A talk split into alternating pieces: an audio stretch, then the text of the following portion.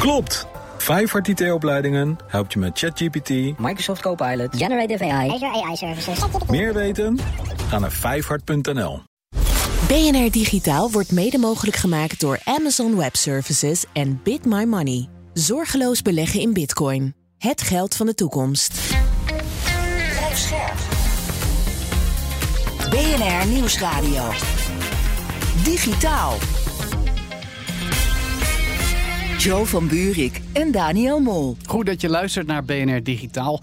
Dit zijn woelige tijden voor social media bedrijven. Alleen al gezien de overname van Twitter door Elon Musk. En die wil daar van alles mee doen. Maar aan welke regels heeft Musk zich eigenlijk nog te houden?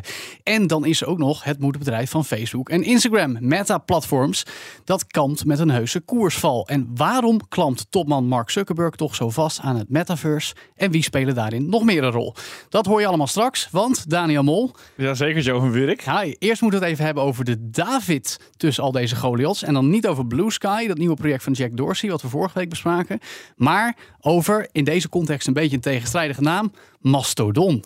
Iedereen heeft het erover. Zet jij er ook al op? Ja, sinds het voelt alsof de rest van de wereld, eh, net als ik, afgelopen weekend begonnen is. Dat is natuurlijk niet zo, daar Mhm. komen we zo op. Sommige mensen hadden al accounts jaren geleden, of meerdere. En die hebben nu ontdekt Ja, hoe het ja, eh, toch maar ja. weer eh, geactiveerd wordt. Maar ik heb een, een account gemaakt op de Mastodon.social server, de bekendste server. En die heeft het best wel zwaar. Ik wilde net een fotootje posten van, joh, we zijn hier met z'n allen in de studio, maar dat gaat niet lukken. Nee, ja, want voor de goede orde, Mastodon bestaat eigenlijk al zes jaar. Ziet nu een flinke influx aan gebruikers. Cijfers lopen een beetje uiteen. eh, van, eh, er zijn er al 1,2 miljoen tot zelfs 5 miljoen accounts. Eh, zeker sinds de overname van Twitter afgelopen weken rond werd, kwamen er bijna 100.000 per dag bij volgens sommige berichten. Ik stel me zo voor dat dat ook nog even doorgaat de komende dagen. Maar even terug naar de basis, Daniel. Ehm, laten we even kort uitleggen hoe Mastodon nou eigenlijk werkt. Want het is best wel anders dan Twitter aan de achterkant vooral. Hè? Ja, het is anders dan Twitter op het gebied. Mastodon is decentraal en open source. Dus dat is totaal anders dan het centrale Twitter wat we gewend zijn. Je kan verschillende servers, die ik net al noemde. De Mastodon.social server is de bekendste. Maar er zijn talloze servers die je, waarbij je je kan aansluiten. En al die servers worden aan elkaar gekoppeld met ActivityPub. En dat is een protocol, ja, dat kan je eigenlijk vergelijken met hoe allerlei e-mailservers van de begintijden van het internet misschien wel aan elkaar gekoppeld zijn. E-mail kan ook met elkaar praten. Ja. Hier, die Mastodon servers kunnen dat ook. Dus Ja, het is grappig dat we eigenlijk een beetje vergeten zijn hoe, nou, plus minus 20 jaar geleden het internet nog werkte. Dat Ja. het ook wat ingewikkelder en technischer was. Dat er allerlei, vooral Amerikaanse techbedrijven kwamen die allemaal hele gebruiksvriendelijke toepassingen gingen bedenken. Zoals Twitter eh, en Facebook en ga zo maar door. Om ja, toegankelijker met elkaar te communiceren, zal ik maar zeggen. En dat dat, dat nu opeens dan eigenlijk opnieuw ontdekt wordt. Hè? Ja, we, zijn, we zijn zo gewend eigenlijk aan die, dat gebruikersgemak van een Twitter, van een Facebook, van een Instagram. Dat werkt allemaal zo snappy, maar zo begon het nooit. En misschien moeten we ook wel een stapje terugnemen en weer terug naar het decentrale. Ja, even accepteren dat het zo is. Ehm, ook leuk om te noemen, het is heel Europees. Want Macedon eh, is eigenlijk van een piepklein Duits bedrijf met één CEO en een heleboel, nou, een heleboel, vijf freelancers. Die met elkaar draaien op donaties en wat Europese subsidies van nou, misschien een halve ton. Ook via een Nederlandse stichting, een Nelnet trouwens. En dat verklaart ook een beetje waarom het nou ja, nog niet zo gebruiksvriendelijk is. Wat je zei, de servercapaciteit is beperkt. Als er dan zoveel mensen opkomen, dan gaat het allemaal heel erg traag. Ehm, maar het heeft ook wel weer een beetje zijn charme. Hè? Ja, Dat- ik vind het, het is zo charmant, Joe. Het is eh, die, die gozer, die, die eh, CEO die het heeft opgezet. Nou, hoe, in hoeverre kunnen we hem echt een CEO noemen? Valt ook mee. Ja, Eh, Eugene Roshko heet Precies, ja. Die zit helemaal nu in de stress. Die is extra servercapaciteit Ja, voor... die is aan het voor- wachten tot shipments binnenkomen. Exact, en die ja. heeft apparatuur nodig om te zorgen dat er meer mensen vloeiend op kunnen. Ja, en dat, dat posten. kennen we gewoon niet zo van die, van die big tech bedrijven die alles gewoon altijd op orde lijken te hebben. Is natuurlijk niet zo, maar lijken te hebben. En die, ik vind die, die paniek, vind- het heeft een charme. Ja, Het maar zijn, zijn, zijn, zijn wij nou te erg, eh, en, en me- veel andere mensen die hier aanschuiven van tijd tot tijd, technerds, dat wij dat dan leuk vinden? Want de massa zal het alleen maar vervelend en vermoeiend vinden dat het niet zo vloeiend werkt. als Nou ja, ik als ik voor mezelf spreek wel, ik weet niet hoe jij daarover denkt, maar ik vind het, ik vind dat, dat, dat beetje knullige en dat decentrale komen we zo nog wel even op heel leuk. Maar hoe, zie- hoe zie jij dat? Nou, ik vind vooral het, het, het spannende omdat het nieuw voelt. Terwijl het eigenlijk niet nieuw is, maar omdat mensen het opeens in, in, ja, in, in fases, in plukjes aan het ontdekken of herontdekken zijn. Kijk ook even naar ons geestelijk vader uh, Herbert Blankenstein, die in no time al 1200 volgers... Die gaat helemaal los. Uh, precies op ja. Mastodon mee heeft genomen. Uh, en ja, dat uitvogelen, sorry Twitter, dat, dat is dan toch wel heel erg leuk. Ieder doet dat op zijn eigen manier. De een zegt gisteren nog, ja, ik ga er nu op de volgende dag, oké, ik ga toch mee.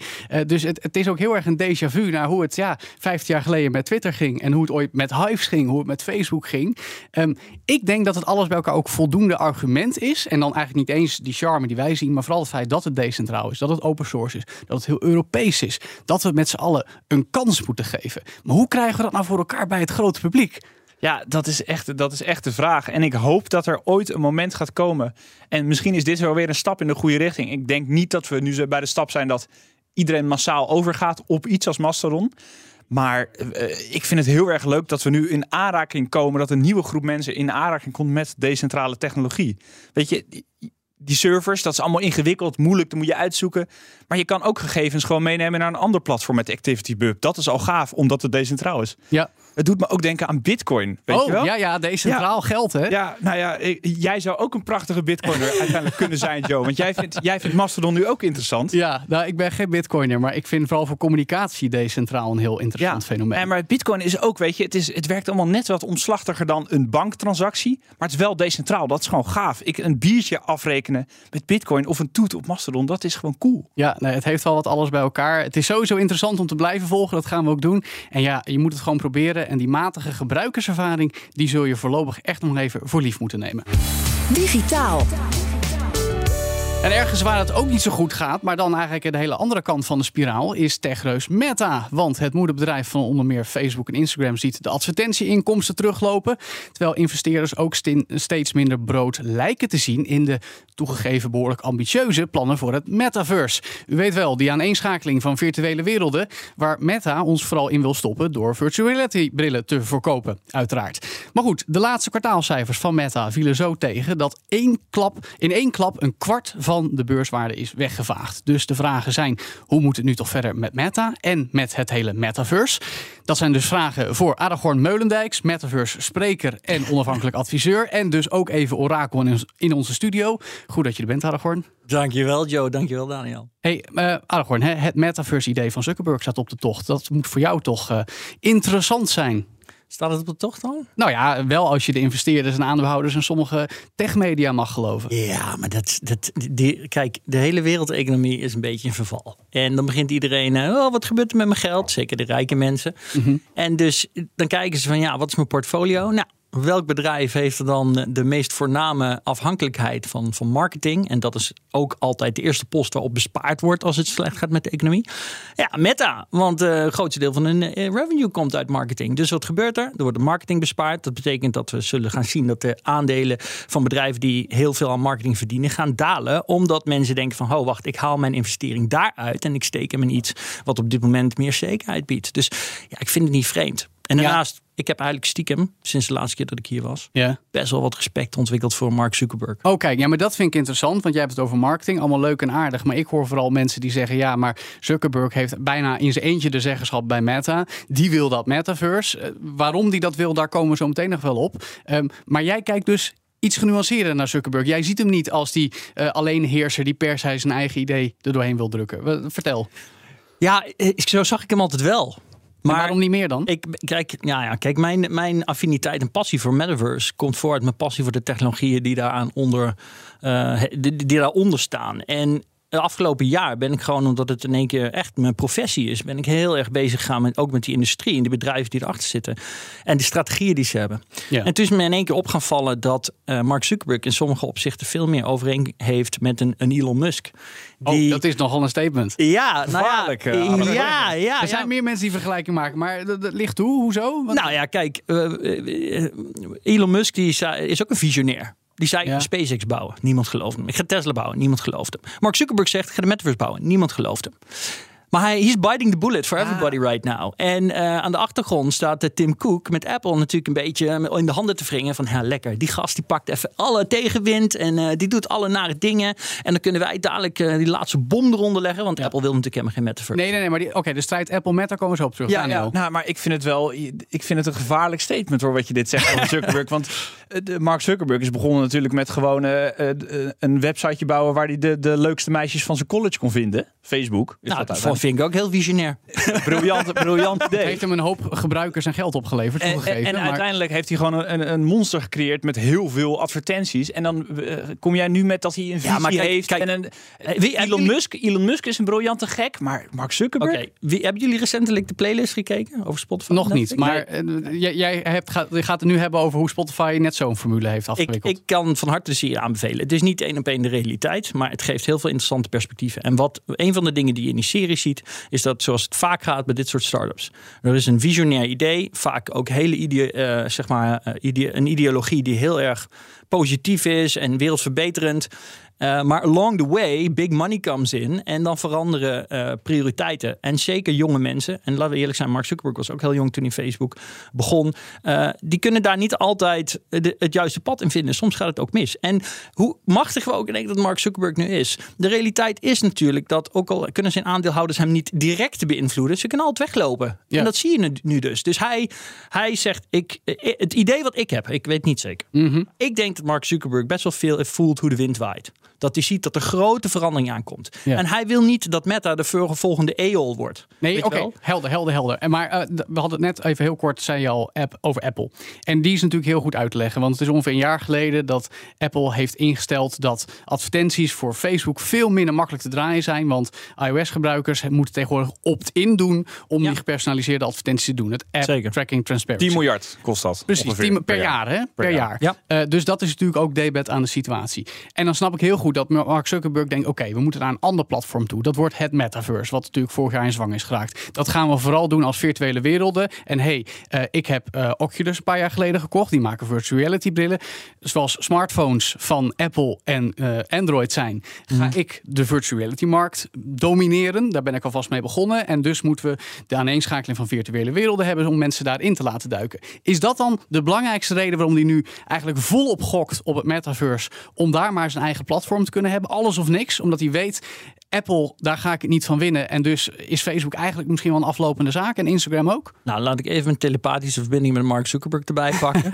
Ah, nee, geintje, dat gaat natuurlijk niet werken. Eh, Laten we voorstellen, vooropstellen, we kunnen mensen wel voor de kop kijken wanneer die erin, zoals mijn moeder altijd zei. Ja. Ik weet niet wat Mark Zuckerberg denkt. Maar wat ik wel weet, is dat de beste man eh, al jaren in deze industrie werkt. Dat hij goed begrijpt hoe dingen werken. Ja. Dat hij ziet dat Apple een gigantische wurggreep heeft op de industrie. Omdat ze de hardware beheersen van eh, een steeds groter aandeel van de consumentenmarkt. Ja, precies. En dat ze daarmee eigenlijk eh, bepalen wat er gebeurt en waar het naartoe gaat. Hij, hij wil daar vanaf. Hij wil iets anders. Ehm, in het beste scenario, wat ik me kan voorstellen, is dat hij zich realiseert: nou, dat Web3 en het metaverse, dat gaat hem wel worden. En we gaan richting open en gedecentraliseerd. Want dat willen mensen niet. Maar stel je nou voor dat hij dat vandaag van de daken zou schreeuwen. Dan lopen alle, alle investeerders weg. Dan is het klaar. Ja. Dus dat kan niet. Nee, Ja. maar uh, uh, gotta stop you there. Want jij noemt nu voor het eerst Web3 en decentraal. We hadden het over Mastodon decentraal. Yes. Maar het metaverse als decentraal, dat strookt helemaal niet met de strategie van, van Meta als, als nou, gevallen techreus zou ik maar zeggen. En jij zegt nu, nou, Zuckerberg blijft daar heel erg terughoudend over om de aandeelhouders niet angst aan te jagen. Ja, maar, ja, maar ja. geloof jij daadwerkelijk dat Meta een, e- als endgame een decentraal platform wil? Altruïstisch. eh, Ja? ik Waarin iedereen daadwerkelijk zonder commissies dingen kan verkopen? Ze Nee. willen toch gewoon geld Nee, verdienen? dat geloof ik niet. Maar dat zeg ik ook niet. Nee, oké. Eh, wat ik zeg is dat ik met voortschrijdend inzicht. Eh, kijk, jullie kennen me natuurlijk als, denk ik, hopelijk, als iemand die heel idealistisch is. En Ja. ik voorzie een fantastische potentie in de toekomst. Maar de realiteit is ook dat eh, vaak de waarheid toch wat meer in het midden ligt. En eh, in mijn enthousiasme ben ik daar misschien soms niet eh, duidelijk in. Maar ik zie dat ook. En als ik dus nu kijk naar de toekomst, dan voorzie ik dat er een hele sterke beweging is naar een open gedecentraliseerde metaverse. Maar dat dat met de, de huidige stand van zaken nooit volledig ten uiting zal kunnen komen. Al is het maar omdat bijvoorbeeld China dat bijvoorbeeld nooit zal toelaten in China. Daarnaast zie ik dat Apple heel duidelijk geen enkele behoefte daarin heeft. Want die willen hun 30% eh, eh, fees in de app, app Store blijven ja. kunnen hanteren. Dus wat we zullen gaan zien is, we zullen ergens toch weer, denk ik, richting het midden uitkomen. Waarbij er zeker wel een verstoring van de markt zal zijn. En daar zullen zeker koppen gaan rollen in de tech-industrie. Maar uiteindelijk zullen we toch uitkomen op een soort van, ja, ik durf het bijna niet zeggen, maar een soort van nation states of eh, virtual eh, countries. eh, die als metaverse functioneren. En daartussen zullen wel weer relaties ontstaan. Net zoals er tussen de Europese Unie en de US af, af, afspraken zijn over handel en import en export. En dat wordt dan over virtuele goederen, et cetera, en diensten. Maar ja, er zullen een aantal grote platformen weer gaan opstaan waarschijnlijk. En hopelijk ooit wordt het allemaal één. En ik denk nog steeds dat dat ook al mogelijk is. Maar dat zal niet in de komende 10, misschien wel niet komende 20 jaar gebeuren. Misschien wel langer. Ja, eh, interessant om te noemen misschien Daniel. Een paar weken geleden hadden we het hier over Microsoft en Meta die samen in het metaverse aan de slag zouden gaan. Weet je wel, Microsoft die vol lof was, samen met Zuckerberg interviews uh, liet nemen. Uh, en zei, nou we gaan applicaties ontwikkelen, uh, weet je wel, games spelen op de VR-brillen van Meta. Dus ook een, een stap naar het metaverse. Maar Microsoft staat er nog altijd goed voor in de market cap. Ja, Meta niet zo. Ja, nou, en het zijn natuurlijk twee bedrijven die allebei uh, zonder die hardware. In principe, Microsoft heeft natuurlijk Xbox, laten ja. we dat wel, uh, wel stellen. Maar verder voor de rest zijn het twee bedrijven die afhankelijk zijn van producenten zoals Apple. Weet je, die iPhone zo belangrijk. Ja. Uh, dus inderdaad, daar heb je gelijk in. Maar het is ook niet, het is niet onlogisch dat ze mensen tweeën optrekken. Want, nee, nee, maar voor Microsoft is het allemaal wat veiliger. En, en Meta ja, lijkt er nu wel all in op te gaan. Ja. Dit moet slagen, anders dan blijft die beurskoers alleen maar verder Tuurlijk, dalen. maar Microsoft kan alles financieren van uh, alle Azure business. En uh, daar hebben ze nog ietsje meer speling. Ietsje groter bedrijf natuurlijk. Ja, oké, okay, goed, goed. even, even door op het concept Metaverse, Aragorn. Want stel, hè, Meta, natuurlijk blijft de kar trekken. Mark Zuckerberg wil het. Maar er zijn veel meer partijen. Juist in die Web3-hoek die je noemde, weet je wel, allerlei decentrale applicaties. Ook AI wordt steeds vaker genoemd om het ja, uh, uh, mogelijk te maken audiovisuele uh, assets te genereren. Weet je wel, wat we om ons heen gaan zien in het metaverse in de verre toekomst. Ja. En natuurlijk zijn er ook nog steeds gamebedrijven, zoals Epic Games, die ja. graag nog over metaverse praten. Um, door wie wordt het concept nu nog gedragen als alle investeerders pessimistisch worden omdat de beurskoers van Meta zo slecht gaat? Wie, wel, welke, welke grote voort, voortrekkers van het concept metaverse zijn er dan nog? Nou, heel eerlijk. Ik zeg nogmaals wat ik eerder zei. Mark Zuckerberg is biting the bullet for everybody. Ja. Ik bedoel, hij loopt nu gewoon in de frontlinie en hij pakt alle, alle granaten mee. Maar al die bedrijven geloven daar gewoon nog steeds in. Want die beweging is duidelijk. Ik bedoel, maar ze zijn er stiller over. Omdat ze ook bang zijn voor dezelfde Tuurlijk, koers, tuurlijk. Die uh, denken van, nou laat Mark maar even lekker uh, al, al, al, die klappen vangen. En uh, wij gaan lekker door. Ik bedoel, Nvidia is eigenlijk al twintig jaar lang bezig om hier naartoe te ontwikkelen. Het hele idee van Nvidia als bedrijf is van, we gaan naar een toekomst toe waarin alles 3D en virtual wordt. Dus ze hebben GPU's nodig. Ja. Ze sterk nog, ze zijn alleen maar de game-industrie ingegaan, omdat dat eh, toen ze begonnen de beste manier was om snel omzet te gaan realiseren.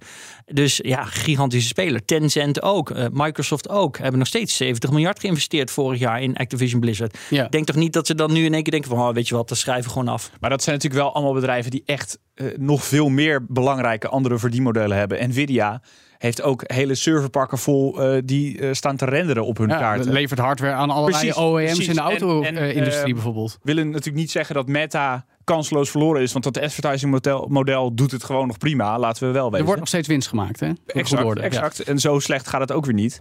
Eh, Tuurlijk, is, is, ja, dat, is, dat is wel zo. Maar, maar die die, die verdienmodellen zijn ook metaverse is een big bet, Aragorn. En Is dat zo? Nee, ik denk niet dat het een big bet is. Want de, de statistieken zijn niet veranderd. Die gebruikers van Facebook die hebben echt niet hun mening veranderd. Op, uh, nu in één keer over hoe ze hun toekomstleven zien. En Gen Z zegt: Mijn virtuele assets en mijn virtuele activiteiten zijn een, zelf, een onderdeel van mijn zelfexpressie en mijn identiteit. En die verwachten dat het in de toekomst zo. En de Bitcoin Maxies die verwachten nog steeds dat we Bitcoin hyper, uh, of uh, hoe heet het? Uh, Bitcoin hyper... Uh, nou, ja, maar. dat mooie woord. Ik ben Iedereen aan de. Bitcoin. Ja. Iedereen aan de Bitcoin. En dat betekent dus dat al die mensen nog steeds verwachten dat we naar een toekomst gaan waarin technologie ons leven, uh, fysieke leven, veel hechter gaat verweven met, met technologie. Ja. Uh, en dat, dat is echt niet veranderd, omdat de koers van Facebook vandaag in één keer wat laag is. Nee, maar kijk, ik, waar ik naartoe wil is... Ik, ik vind het concept van het metaverse, heb ik vaker gezegd in dit programma, ook buitengewoon fascinerend. Ik ben gamer, ik, ik zie het graag gebeuren. Dan moeten we natuurlijk zien wat daar allemaal gaat gebeuren. Daar gaan ook dingen mis, maar we'll cross those bridges when we get to them.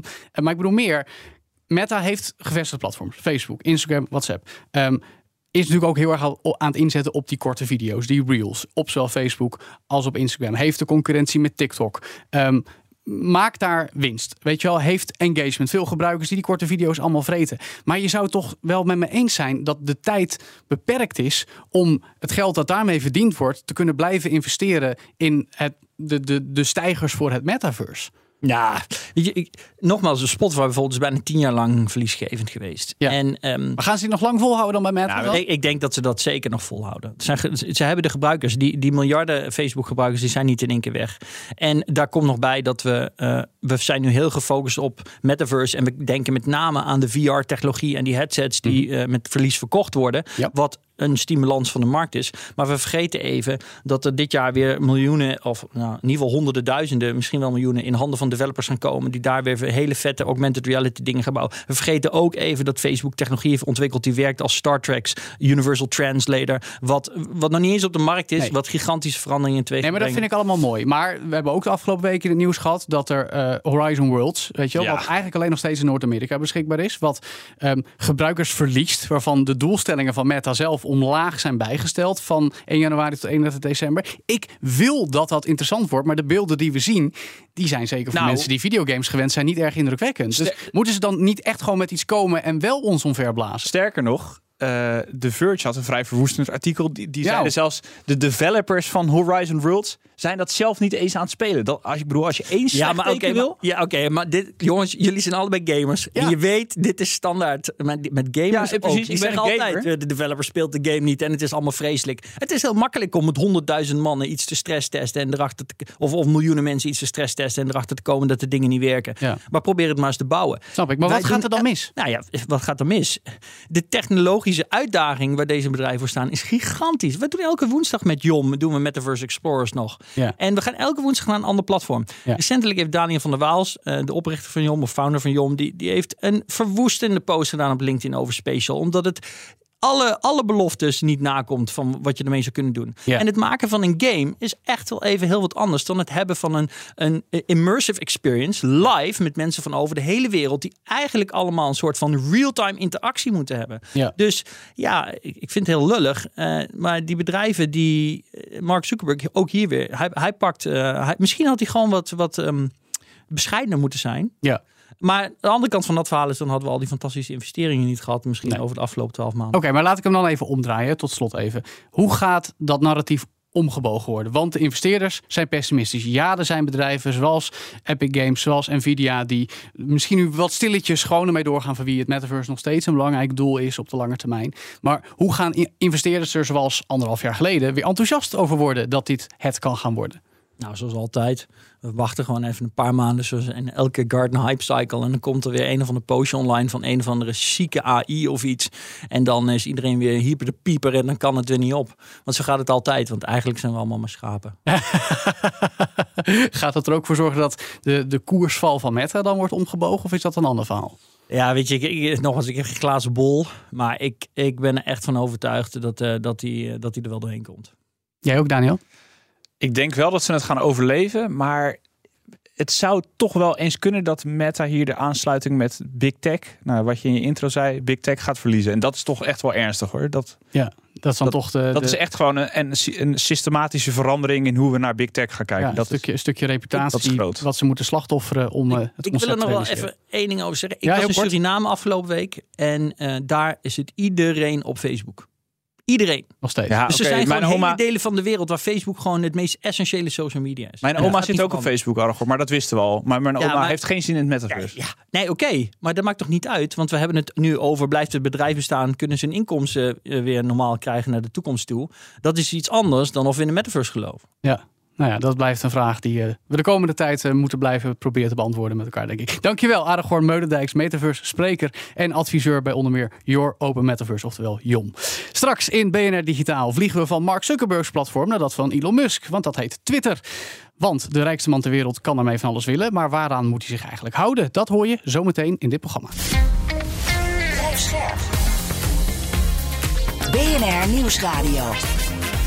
Digitaal. Joe van Buurik en Daniel Mol. Goed dat je nog steeds luistert naar BNR Digitaal. De hele wereld lijkt met ingehouden adem te kijken naar Elon Musk, nu Twitter daadwerkelijk van hem is. Maar of hij er nou het dorpsplein van het vrije woord van gaat maken, of toch X, the Everything app. Hij kan zijn impulsen niet zomaar de vrije loop laten. Want in deze wereld gelden nog altijd regels en wetten. En die worden zeker in Europa alleen maar strenger. En dat is allemaal in het belang van de internationale samenleving, toch? Tenminste, of dat allemaal zo is en werkt, bespreken we met twee gasten. Rudy van Belkom, auteur van het boek Alive and Clicking over democratie in onze gedigitaliseerde wereld. En met Menno Wij, techjurist bij BDO Legal. Welkom allebei. Dank. Dankjewel. Heel goed. Rudy, om met jou te beginnen. Musk wil van Twitter een mondiaal dorpsplein van het vrije woord maken. Tenminste, dat zegt hij soms. Hoe kijk jij als onderzoeker naar dat gegeven als concept? Ja, Twitter is geen dorpsplein. Uh, net als een boekwinkel geen bibliotheek is. Als we dan toch in die analogie moeten blijven, is het hooguit de kroeg op het dorpsplein. Ja. Um, en zoals iedereen zal begrijpen, als je in een kroeg op de bar staat te urineren, dan mag de kroeg-eigenaar jou eruit zetten. Ja. Het is een commerciële organisatie. En ja. Twitter functioneert zo ook. Dus de hamvraag is, wat mij betreft, waarom kennen we een maatschappelijke functie toe aan een commercieel platform? Ja, maar die vraag kun je al 15 jaar lang stellen aan alle social media. En vooral de techreuzen die die social media uitbaten. Ik stel hem ook al een tijdje. Maar, um... maar schets hem eens, Rudy. Op, op welke manier heeft Twitter die maatschappelijke rol dan? Ja, momenteel wordt denk ik die maatschappelijke rol toebedeeld omdat er zo'n grote gebruikersgroep is. Mhm. er, is er zijn alternatieven, maar die zijn, die zijn niet zo groot. Die zijn misschien nog niet zo gebruiksvriendelijk. Um, er zitten heel veel journalisten op Twitter. Er wordt veel informatie vandaan gehaald. Uh, uh, dingen die op Twitter worden beschreven hebben invloed. Nou ja, Musk zelf is daar volgens mij een ja. voorbeeld van. Ik heb hij... zelf wel eens gezegd, Twitter bepaalt al jarenlang het narratief van de wereld elke dag. Ja, en de, en de koersen. En, nou ja, ja, dat heeft... bedoel ik. Precies. Dus het heeft, het heeft nou ja, op allerlei manieren een functie. Maar uiteindelijk een maatschappelijke, of het nou financieel, technologisch, politiek is. Uiteindelijk zijpelt het allemaal door naar de maatschappij. Of we het nou willen of niet. Nou ja, daar kun je jezelf de vraag bij stellen. Als we dat niet willen, moeten we misschien handelen. Ja. Ik bedoel, we laten het, het, we laten het gebeuren. En nu Ja. laten we dus ook een miljardair een, een, een dergelijk platform kopen. Ja. Eh, eh, Maar Ja. dat gebeurt toch in oude media, gebeurt dat toch ook? Ik bedoel, eh, er zijn ook eh, miljardairs die eh krantenconsortia opkopen. En daar zitten journalisten die onafhankelijk werken. Maakt het dan de discussie zoveel anders als we het nou opeens over Twitter hebben? Vraag ik me dan even hardop af. Nee, het is een tere- terechte vraag. En ehm, je kunt jezelf bij kranten dus ook afvragen of dat soort media in handen moet zijn van, van, van commerciële eh, eh, magnaten, zo gezegd. Ja. Ik denk wel dat er een groot verschil is tussen ehm, kranten en, en sociale media. De impact is natuurlijk vele malen groter. Ik denk Ja. dat een krant en berichten daarin ook invloed kunnen hebben op het publieke debat. Maar zo, zo diep geworteld in de samenleving is misschien eh, met sociale media toch wel echt anders. Ja, Menno wij, eh, we gaan even op de juridische tour. Want Ja. Musk noemt zichzelf een free speech absolutist. Wil dat ook met Twitter doen. Inmiddels lijkt hij dan af en toe wel terug te krabbelen. Ook onder druk van adverteerders, onze Europese overheid.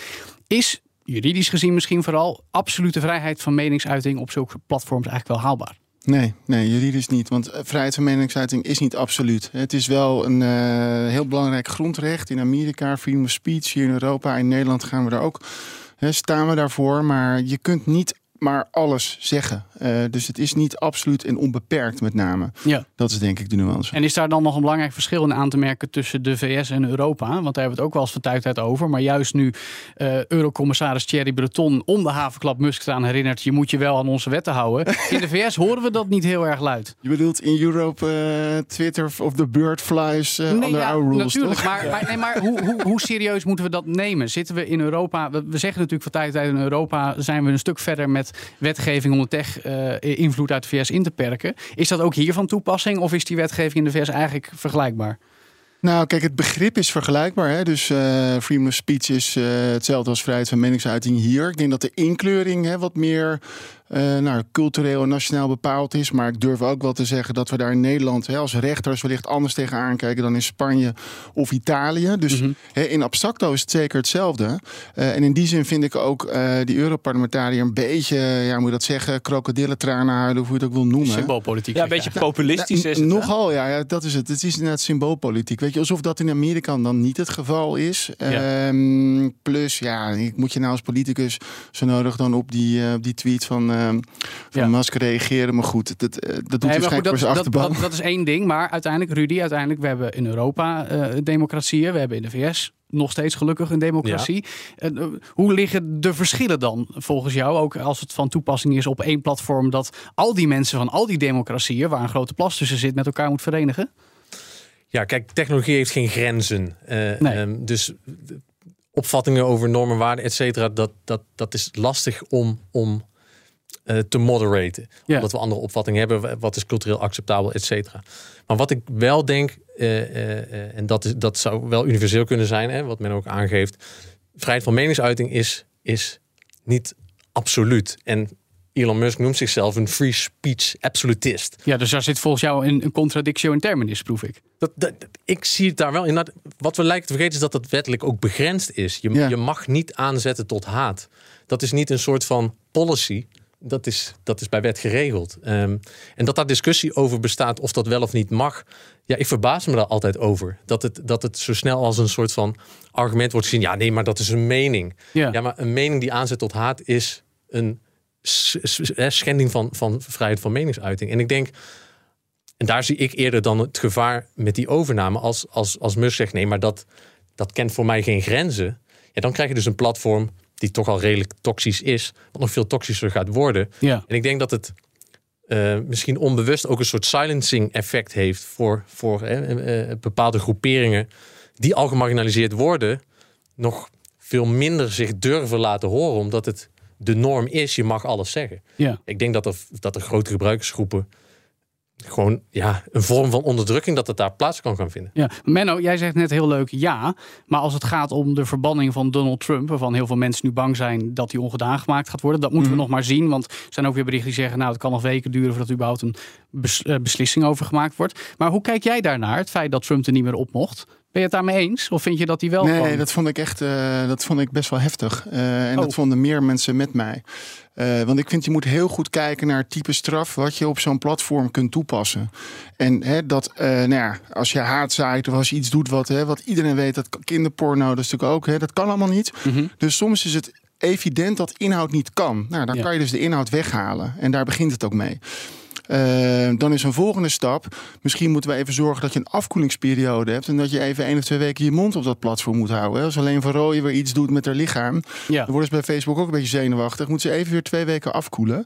Eh, maar iemand voor het leven lang van zeg maar een, eh, nou, een kanaal zo groot als Twitter.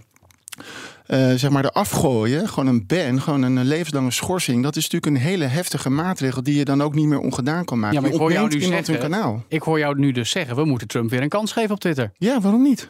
Rudy? Je kunt toch op Nou, de inhoud, zo- eh, je kunt toch op de inhoud ingrijpen. Dus zeg maar op de bal, niet op de man. Dat is eh, zo verwoord ik het dan even. Maar is dat, Rudy, is dat, je stelt ook een vraag. Maar is, het, is dat juist onderdeel van het probleem dat, dat Twitter zo belangrijk is geworden als kanaal voor ook een Donald Trump?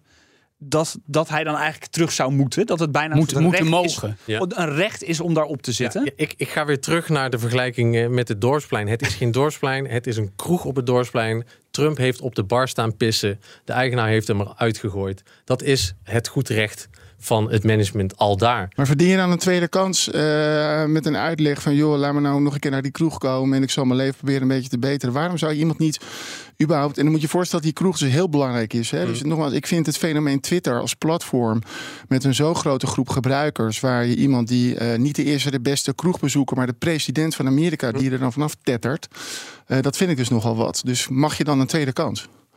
Ja, dat, dan, dan gaat het meer over de inhoud of, of we vinden dat Trump een tweede kans verdient. Kijk, in het leven vind ik persoonlijk dat iedereen een tweede kans verdient. Maar ik heb toch moeite met Trump een tweede kans bieden, omdat hij welwillend eh, aan heeft gezet tot haat. Daar, er zijn onderzoeken in Amerika gedaan dat, dat dat wel degelijk te herleiden is naar zijn uitspraken, onder andere op Twitter.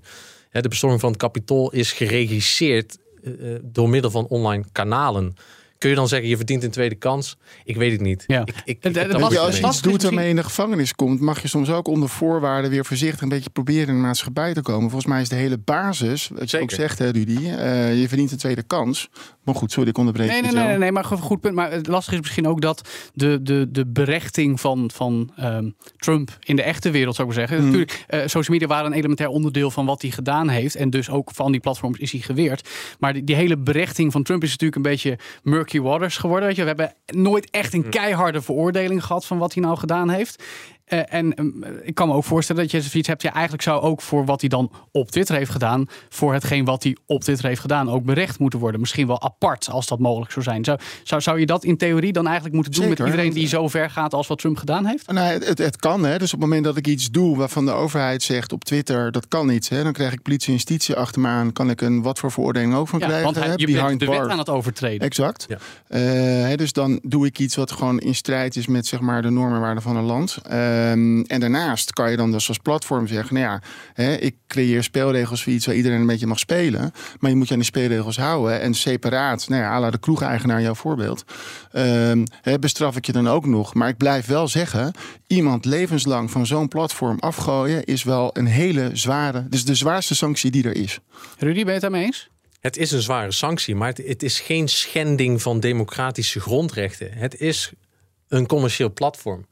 En ik blijf, ja, ik blijf dat herhalen dat zij het recht hebben om iemand daarvan te weren. Dat het, dat, hè, want de vergelijking met de gevangenis, die snap ik ook. En dat je dan bij goed gedrag een tweede kans verdient ook in de samenleving. Maar Twitter heeft niet dezelfde positie als een gevangenis heeft. Maar weet je wat het probleem is, Rudy, dan, denk ik? Eh, wellicht komen er nog op, Joe. Maar wees dan consistent en trek één lijn. En ga dan niet à la een Europarlementariër, moeilijk woord, Europarlementariër, hè, als Twitter symboolpolitiek doen door hè, een groot jongen als Trump eraf te gooien. Maar nou ja, eh, het wordt ook wat rioolputje genoemd. Er zijn ook heel veel gewone stervelingen die, denk ik, nog veel ergere dingen op Twitter doen.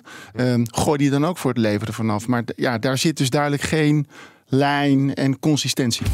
Joe van Buurik en Daniel Mol. We praten verder over Twitter onder de vleugels van Elon Musk. Want aan welke rechten en plichten, het zij juridisch, het zij ethisch, heeft hij zich nou te houden? En nu hij in zijn woorden deze blauwe vogel heeft bevrijd, is dat nogal een topic. Dus praten we erover verder met Rudy van Belkom, schrijver van het boek Alive en Clicking, en techjurist Menno Wij van Video Legal. Rudy, moderatie op social media is, zoals Ben van den Burg zou zeggen, de billion dollar question. 44 billion zou ik zelf zeggen. Eh, zie jij überhaupt een mogelijkheid hoe dat in harmonie kan gaan met een verdienmodel? Want dat is natuurlijk uiteindelijk waar het Musk nu om te doen is. Hij wil het vrije woordplatform van maken, maar hij wil ook gewoon geld verdienen. Die 44 miljard terug. Dat schuurt. Dat kan gewoon per definitie niet. Ik wel? zeg niet dat het niet kan, alleen ehm, geld verdienen en eh, eh, zeg maar democratische rechten beschermen, dat zijn niet twee dingen die heel logischerwijs in, in het verleden althans samen gaan. Als je kijkt naar, naar platforms als, als Twitter eh, en, en eh, in het verlengde daarvan bijvoorbeeld ook Facebook. Zij, zij doen zelf ook onderzoek. Hè. Meta heeft ook onderzoek gedaan naar, naar, naar haar eigen platform. Daaruit blijkt dat mensen die boos zijn, blijven langer op het platform. Ja, en het is gewoon de aloude wet negatief nieuws scoort. Wat gaat een, een commerciële organisatie dan doen? Ja, dat is, dat, dat, is voor Zoveel hand liggend. mogelijk, eh, ja, mensen boos houden. Ja, ja. Ehm, de incentive voor een Facebook is niet om dan te zeggen... wij gaan consensus vinden voor die mensen. Wij gaan publieke waarden centraal zetten. Daar is het niet voor opgericht. Eh, en terug naar die, naar, naar die verwijzing... ehm, boekwinkel versus bibliotheek. We, mogen van een boekwinkel ook niet verwachten... dat ze dezelfde gemeenschapsbelangen dienen als een bibliotheek. Wat we dus nodig hebben is naast een Twitter... want dat mag best blijven bestaan als kroeg op dat dorpsplein. Maar we hebben ook dat dorpsplein nodig. Ja. Waar mensen vrij met elkaar kunnen spreken. Waar ehm, andere regels gelden, namelijk maatschappelijke publieke waarden eh, voorop staan. ja, En dat is niet onmogelijk. Het is niet dat we vastzitten aan Twitter. nee. Zij zijn heel sterk geweest in, in, in hun platform opbouwen en, en daar een kritieke massa voor vinden, waardoor we afhankelijk zijn geworden ervan. Ja. Maar het is niet, om een beetje dramatisch eh, misschien te klinken, maar het is niet te laat. We, Nee. Er zijn alternatieven denkbaar, ze zijn er ook. Ja, zoals Mastodon hadden we het al eerder over in deze Precies. uitzending. Ja. Ehm, nu heeft eh, Kees Verhoeven onlangs een- opiniestuk in het Parool geschreven... wat ook heel, heel, heel erg hierop ingaat. Die ook zegt, die belangen zijn eigenlijk niet verenigbaar met elkaar. Eh, Menno, zie jij dat ook zo? Als we kijken naar de wetten die er nu al bestaan... die misschien nog in de maak zijn... moet, moet er een scheiding van commerciële en maatschappelijke belangen in zijn?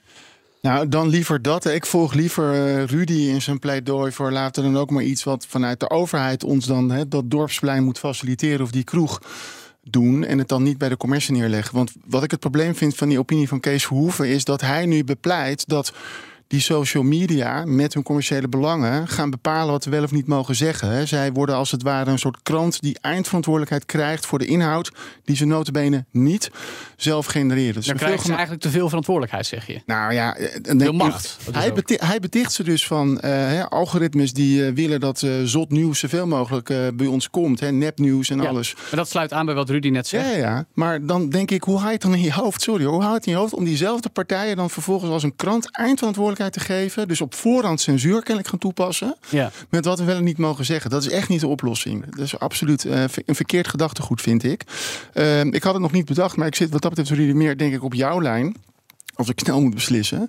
Laten we dan iets creëren waar je dus inderdaad maatschappelijke waarde loskoppelt van commerciële waarde. Ja. Ik geloof er overigens nog wel in, en daar ben ik het dus ook niet met Kees eens, dat er wel iets beter kan vanuit gewoon zeg maar de, hè, Twitter en al die andere platformen die er bestaan. Dus Mm. eh, dat er nog een tussenweg is die nou ja, neerkomt in jouw eh, bewoordingen op die kroeg of dat dorpsplein, is denk ik wel te doen hè, in handen van een commerciële club. Maar, maar Menno, we krijgen nu een DSA die eh, Digital Services Act. Ja. ja, vanuit Europa die eh, de beurt eh, eh, moet laten vliegen volgens de regels zoals Nou ja, wij dat hier die- willen. Dat wordt gewoon aan een touwtje vliegen, zou ik zeggen. Nou, Want je mag maar Kees. Verhoeven, Kees? Verhoeven Menno zegt dat die DSA gaat eigenlijk nog niet ver genoeg. Wat, wat verandert er concreet dan? Ja, maar wat, wat, waar, waar volgens mij het grote probleem eh, zit, is dat op het moment dat wij met z'n allen op een platform komen, dat wij verantwoordelijk zijn voor wat we daar zelf zeggen. En dan is vrijheid van meningsuiting een groot goed, maar ook die beperkingen. En waar het vind ik keer op keer misgaat, is dat daar zit de bron van het kwaad. En gelukkig, zeg ik erbij, en daar is Kees dus ken ik ook niet mee eens, gaat op die inhoudelijkheid van de positie van jou als platform niet faciliteert, verandert er niet zoveel vanuit wetgeving uit 2001. Wat er gelukkig wel verandert, op z'n Europees met dikke boetes, is regulering met op het moment dat het dan inhoudelijk niet goed gaat en we stellen vast dat dat inhoudelijk niet kan, hè, dat gaat de grenzen te buiten, om het zo maar te zeggen. Dan moet je veel duidelijker en opener zijn in de ma- manier van ingrijpen, hoe je dat moet doen. En daar ook regels en procedures hebben die wij als gebruiker snappen. Want het verleden heeft geleerd met Facebook, met LinkedIn. Eh, in Nederland althans met rechtspraak, dat, dat ze daar moeite mee hebben, hè, die platformen. En Ja. dat ze daar, wat ik eerder al zei, helemaal niet consistent in zijn. Ja. Ja. Nou, nou ja, Rudy, er komen, oké, stel, en ze komen waarschijnlijk ook dus in Europa, strengere regels. Ja. Hebben we daarmee voldoende waarborg dat we het eh, aan de techreuzen zelf kunnen overlaten, omdat de politiek er toch ietsje strenger op zit? Ik denk, eh, ik ben het eens met Menno. Het zou en-en moeten zijn. Dus ja, eh, ik denk dat die kroegbaas wat consistent moet zijn dan als hij eh, regels toepast. Dat moet ook transparanter zijn.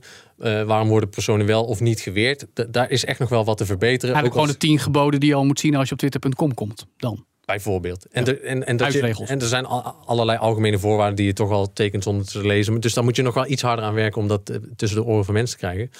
Maar parallel daaraan kunnen we wel alternatieven eh, bedenken. Ik denk dat regulatie kan helpen. Maar mijn, mijn pleidooi zou dan zijn: creëer innovatie-stimulerende regulatie. Ja. Dus niet alleen maar afstraffen van foei, je hebt het slecht gedaan, hier Ja. is een boete. Want ze kunnen die boete gewoon betalen. Ah joh, dat Ja. is, daar ligt ze helemaal niet wakker van. Nee, maar dan is dat dus geen oplossing. Nee, maar daarom zeg ik innovatie-stimulerende regulatie. Bijvoorbeeld, eh, als we nu toch aan Scrabble worden doen, interoperabiliteit. Ja, ja, ja, die kennen we. Dat we makkelijker kunnen overstappen, dat we onze Ja. gegevens mee kunnen. Dat willen ze ook af. Dat gebeurt ook. Dat is de precies. DMA. Dus je hebt de. DSA en, en de DMA gaat Ja. zorgen. Ben jij een portwachter, ben je heel groot, moet je zorgen dat, er, eh, nou ja, dat je kunt wisselen. Zeg maar. Daniel. Maar Rudy, ik ben dan toch wel benieuwd. Ben jij het eens met het eerste deel van het pleidooi van Menno? Dat hij zegt, eh, eigenlijk zijn die platformen... moeten we niet te veel verantwoordelijk houden voor de stront... die wij daar allemaal op uiten. Dat, dat, Ja, dat, Ja. dat is volgens mij rijmt interessant- dat niet helemaal met hoe jij... eh, Nou, ehm, dat is, ik vind het een sowieso een inter- interessante discussie. De- Menno weet dat waarschijnlijk beter dan ik. In Amerika heb je dan, is dat sectie 230? Ja. Die gaat over inderdaad... Wie er verantwoordelijk is voor de, het plaatsen van de content, de gebruikers, de platforms of zelfs de telecomproviders. En ook daar schuurt het natuurlijk dat je een... Hè, we noemen het platforms. Dat is eigenlijk al een soort van contact... Ja, ja, de, de tegenstrijdige term. Want een platform suggereert dat het een doorgeefluik is. Dat het een neutraal dan lijkt het ineens op dat dorpsplein misschien wel een Precies. beetje. hè? Maar dat is het al lang niet meer. Omdat ze inderdaad algoritmen hebben die bepalen welke content wordt getoond. Omdat er gecensureerd, gemodereerd wordt. Dat is geen neutraal platform. Het is, het is het zijn eigenlijk curatoren van informatie. Ja, zeker met algoritmes. Dan zijn ze heel erg curatoren opeens. Precies. Maar ook daar, als ik er even mag Ja, maken, daar gaan we stappen maken. Hè? Dus het is nu begonnen met die DSA en die DMA. Ehm, hè, dat is nog best voor een club met weet ik hoeveel eh, jurisdicties als Europa. Hè, eh, voordat het allemaal dan eenmaal staat en dat in werking treedt. Maar er komt nu ook wetgeving aan. eh, de AI Act over algoritmes, over transparantie, openheid. Dus stap voor stap komen dichterbij. Want waar ik het wel met Kees en eigenlijk ook met, met jou die eens ben, is dat die algoritmes die fysieke de boel wel een beetje. Ik erg me ook gruwelijk aan dat die algoritmes bepalen wat ik op LinkedIn of Twitter interessant vind. Ik, dat is helemaal niet waar. Ik eh, Ik wil gewoon, het, eh, dat is met Mastodon mooi. Het is weer Ja. helemaal open. Je moet opnieuw beginnen. Ja. Er is die profielopbouw. En dat profiling, eh, goed, sorry, zijstapje, daar moeten we iets mee. Maar dat Ja. je, ver- je, je nader verklaren, verantwoorden over je algoritme, gaat er ook aankomen. Nee, bedankt voor dat bruggetje, want ik wou even eindigen met Mastodon. Open source, decentraal. eh, geen algoritmes met constant aanbevolen content. Zelf bepalen wat je volgt. En nog belangrijker, de moderatie is federaal geregeld. Afhankelijk van de server waar jij op zit. Ja, Verschillende dorpspleintjes, toch? Nou ja, dat de En kroegen natuurlijk. En kroegen, en kroegen waar je gratis kan drinken, tenzij je doneert dus. Ja. Maar Rudy, gaat dat de oplossing zijn? En is het realistisch? Want we hadden het aan het begin van deze uitzending nog over dat mensen het nog niet gebruiksvriendelijk vinden. Ga- Ja. Gaat dit in het, in het gat dat Twitter nu mogelijk laat vallen door die chaos die Musk creëert? Is dit de window of opportunity die, die volgens jou nodig is om, om dit te realiseren? Het, het is een window of opportunity. Ik denk dat mensen die nu kennis maken met het federatieve concept, misschien voor het eerst inzien van. Oh, wacht eens even. Dus eh, niet één partij is een soort van eindbaas en, en beheerst alles. Ik heb een stukje van die server. Ik kan op mijn eigen manier eh, daarmee omgaan. Autonomie. Autonomie, inderdaad. Het gevaar van autonomie, of het gevaar, de moeilijkheid van autonomie, is dat, dat daar ook verantwoordelijkheid mee komt. En, en de vraag is, is een dergelijk. Hè, want het kost tijd, hè? Als je zelf eh, eh, je, je eigen content cureren. Ja. Dat kost Naar jezelf kijken. ook dat, dat mensen dat is ook leren. ingewikkeld. Ja. Ehm, de vraag is, krijgen we een, een kritieke massa zover om die overstap te maken? Want dat daar nu een paar prominente mensen zeggen van... hé, hey, kijk eens... En ik moet eerlijk zeggen, dat is ook een beetje identiteitspolitiek voor, voor, voor mijn gevoel. Kijk eens, ik zit op Mastodon en Ja. dan vervolgens weer doortwitteren. Ehm ja, window of opportunity, maar dan moeten we wel doorpakken. En dan Ja. moet de overheid ook meer regie gaan nemen om dit soort platformen te stimuleren. En geen WhatsApp, eh, meer en buurtpreventiegroepjes meer stimuleren. Nou, we nemen het met z'n allen ter harte. Ik wil jullie danken. Rudy van Belkom, schrijver van het boek Alive and Clicking. En techjurist Menno Wij van BDO Legal. Tot zover BNR Digitaal. Deze show kun je altijd terugluisteren als podcast op elk platform. Podcastplatform. Evenals op bnr.nl. En in onze app luister daarin ook de Cryptocast over decentraal geld. Gaat deze week over de podcastreeks Het Nieuwe Geld. Waarin ons financiële systeem wordt ontrafeld. En wil je nog meer horen over Twitter en Musk? Luister dan ook de extra podcast in de feed van BNR Digitaal. En de Tech Update om elke dag op de hoogte te blijven. Namens onze hele tech-redactie zeg ik tot volgende week. Dag. BNR Digitaal wordt mede mogelijk gemaakt door Bit My Money en Amazon Web Services. De betrouwbare cloud voor innovatie en digitale transformatie. Klopt. Dit is het moment om te starten met AI. Leer het in één dag met Vijfhart. Meer weten? Ga naar vijfhart.nl.